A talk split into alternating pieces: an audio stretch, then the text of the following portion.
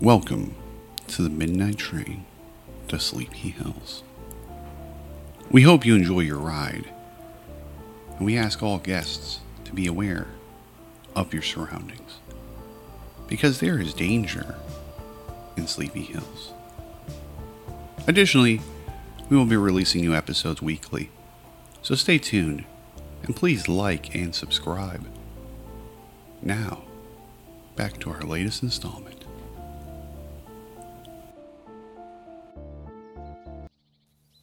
Outside of the bar, a crowd of strangers who did not speak a word stood aimlessly, almost waiting for a command. Back in the bar, Officer Mueller pondered what was shared with him. And although all he wanted to do is get drunk, an image of a wolf being struck by a truck, then being shot, and not dying just seemed to him just a bad dream. However, the look from the man's face and eyes told him he was dead serious. Thank you for reporting this information. So now I'm going back to where I left off. Hey, bartender, bring me another shot of Jack and another beer. Oh, okay, said the man. I'm glad I got to tell you because just feels like something is. just feels off in Sleepy Hills. People are disappearing and the rumors are starting to creep me out. Gordon was on the verge of snapping at the man as he turned his back on him. It was as if it was on cue. The man turned around and began to leave him before the tongue lashing was going to be received.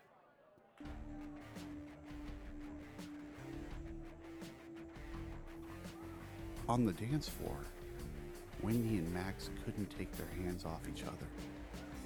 A bead of sweat rolled down Max's forehead. Wendy's body felt so hot and yet full of bursting energy. It had been ages since she had danced like this. It was as if time was standing still, and despite the crowd, it was just the two of them. I had no idea you were such a good dancer, remarked Wendy. Neither did I, was the response back with a grin. Her right hand grabbed Max's rib for leverage as the pace in the music sped up. Less than five feet from Wendy was Bruce and Margaret. The pace of dancing from those two was half the previous duo. The slower but elegant spins from Margaret as Bruce guided her hand above her head as she spun around. To Bruce, this reminded him of ballerinas spinning around with a background of snowflakes and a mirror floor. Bruce couldn't take his eyes from Margaret. This moment in a sleazy bar was of all the places his wife shined. Her smile and closed eyes, with a disco light shower showing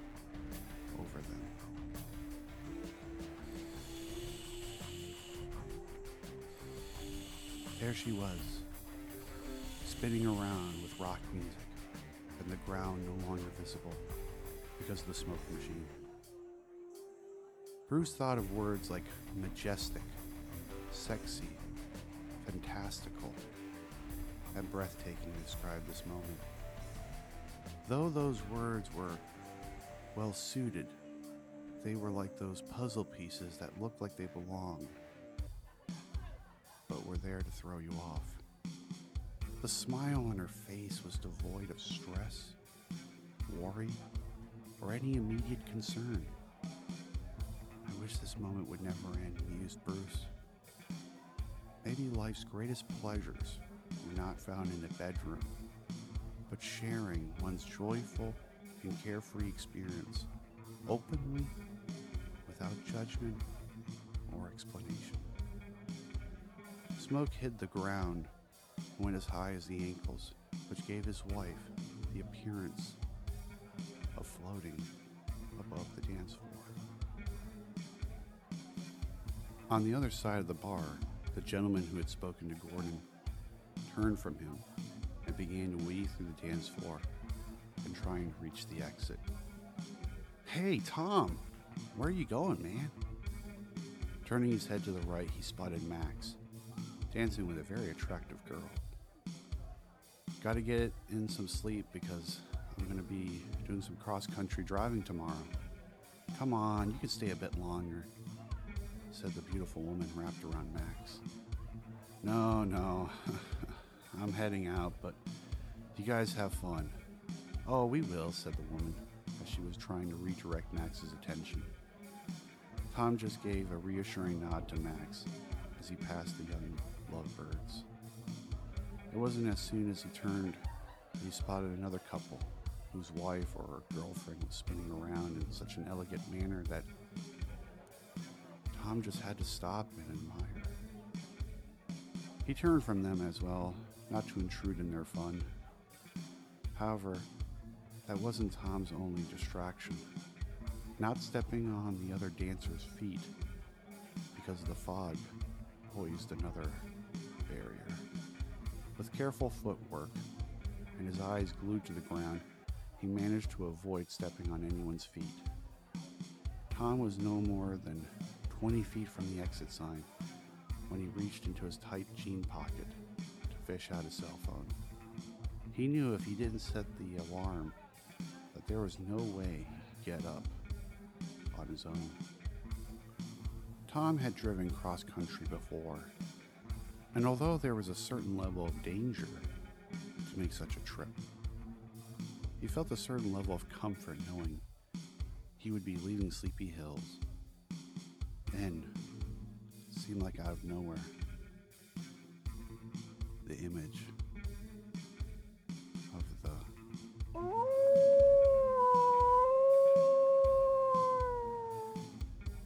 His eyes expanded when he heard that sound. Under his breath, I must be imagining this. It appears no one else heard it but me. The patrons were still dancing and drinking. Not even a curious glance from the crowd could be spotted. Taking a deep breath and closing his eyes, he repeated a single word in his mind calm, calm, calm. Opening his eyes, he felt a bit better and resumed the course. The oversized steel door handles felt unnaturally cold for some reason. And with a forceful pull, the door swung open. Beyond the doorway waited a parking lot, which appeared nearly full. Tom stood in the front of the Barfly entrance, and above him was an electric sign in a hot pink light glow with the bar's name, where the B portion of the sign was flickering on and off while the rest of the sign continued to provide a consistent glow. Tom was always bothered by that. To him, the owner should fix that ASAP. But if the establishment level of disrepair showed anything, was the owner did not care. Tom took his focus from the sign to where his truck was parked in the back of the Barfly. Previous vehicles didn't fare well in parking lots like this. The grass was a bit overgrown as Tom made his way around the bar to the back.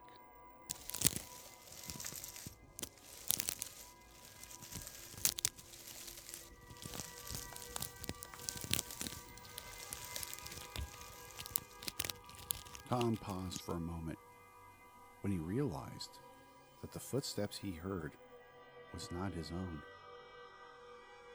It was much too dark to spot where the sound was coming from. Hey, anyone out there? As he waited for a response, and when none returned, he waited. When he heard nothing but the wind, he resumed again.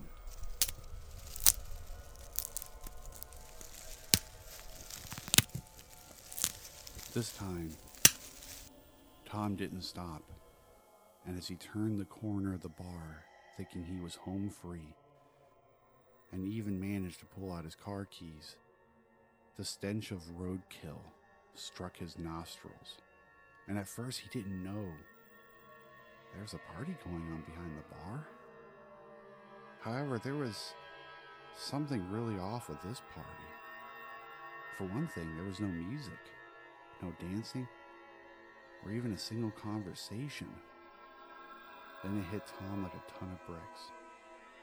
Their eyes, while open, had an odd green glow to them. Tom's mouth went bone dry while still holding his keys in his hands.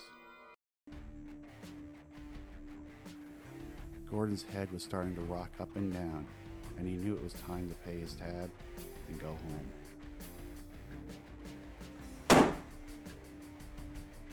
Hmm. Must be the TV, thought Gordon.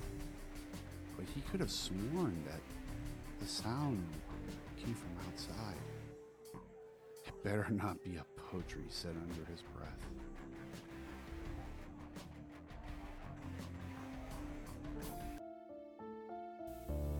And that concludes our episode for today on the midnight train to Sleepy Hills.